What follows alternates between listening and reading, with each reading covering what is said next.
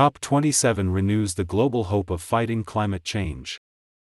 The city of Sharm el Sheikh, Egypt, is currently hosting the 27th Conference of the Parties to the UN Framework Convention on Climate Change, also called COP27, and a plethora of climate related events, where Egypt demonstrates its belief in the necessity of urgent actions, addressing the climate crisis and the importance of a swift and urgent shift from negotiations and planning to implementation and tangible action.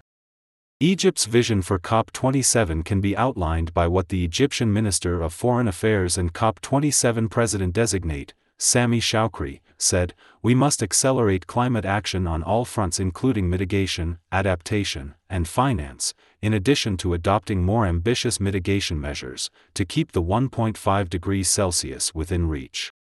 There can be no room for delay in the fulfillment of climate pledges, or backtracking on hard earned gains in the global fight against climate change. We must work together for implementation. We need to act, and act now, to save lives and livelihoods.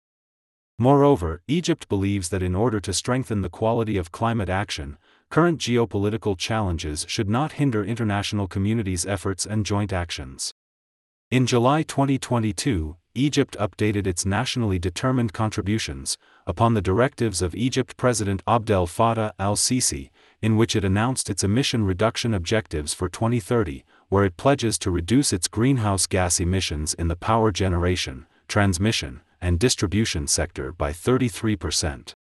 To attain this goal, Egypt intends to accelerate the scale up of on grid renewable energy by reducing coal capacity and replacing inefficient thermal power plants. As for the oil and gas sector, Egypt pledges a 65% reduction in emissions in 2030, by extension of the natural gas pipeline network, to help households switch towards cleaner fuels.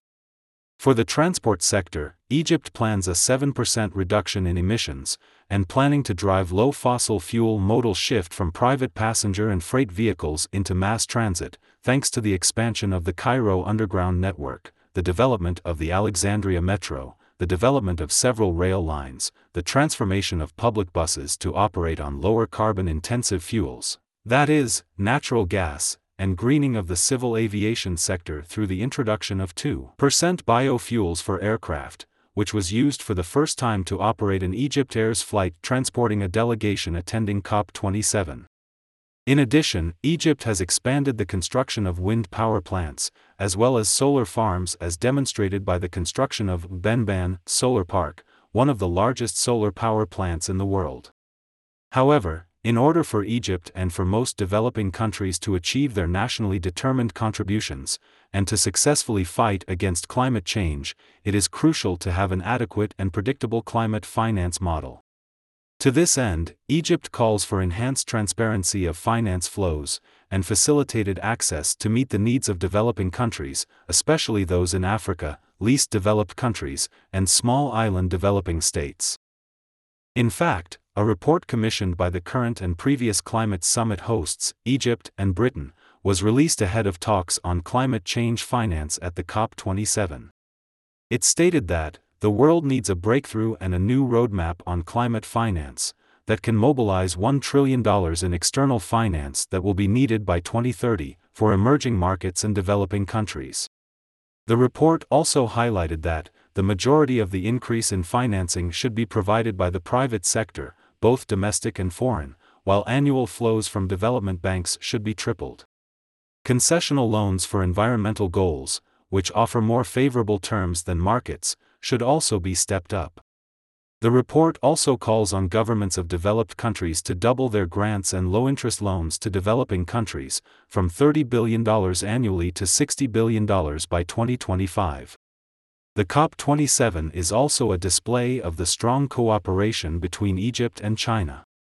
There is a mutual vision between the two countries when it comes to the necessity of continuing the global effort to mitigate climate change impacts.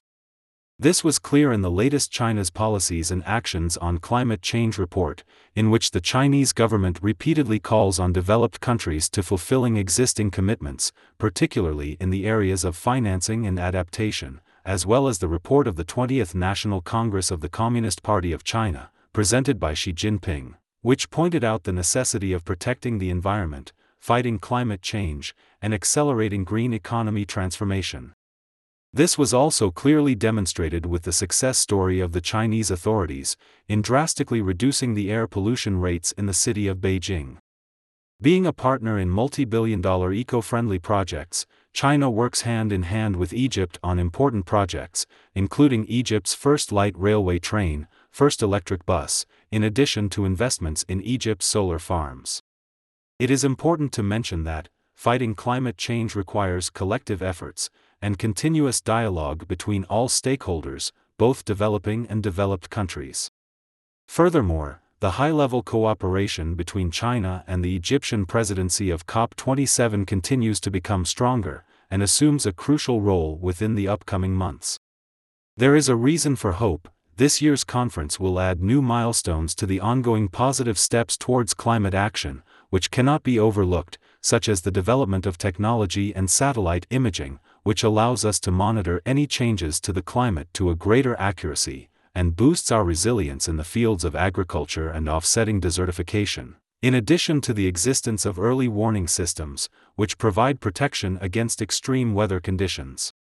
Another cause for optimism is the ascendancy of science based research on climate and environment, gaining access to global policymakers with climate change deniers on the wane, and the remarkable increase of youth engagement in climate awareness and action. Editor's Note Assem Hanafi is the ambassador of the Arab Republic of Egypt to China. The article reflects the author's views, and not necessarily those of CGTN.